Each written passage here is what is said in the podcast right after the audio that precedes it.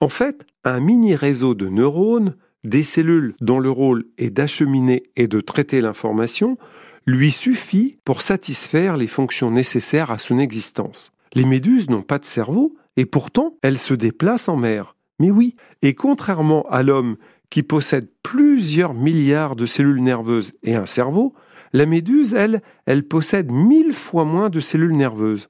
Pour elle, pas besoin de contrôler les muscles les organes, de percevoir les cinq sens et de réagir, ou encore de penser. Le système nerveux de la méduse est beaucoup plus simple. Il doit seulement commander la contraction régulière des muscles propulseurs, qui est un simple réflexe. Ce mouvement régulier, qui permet à la méduse de se déplacer dans l'eau de mer, est-il la seule activité que la méduse doit piloter? Eh bien non. Lorsqu'une proie est accrochée à un tentacule, ce dernier doit se rapprocher de la bouche. La méduse reçoit ces informations à partir d'yeux qui apparaissent comme étant primitifs alors qu'ils sont évolués, dans le sens de la complexité de l'œil humain. Ils sont en fait disposés sur le pourtour circulaire de l'ombrelle.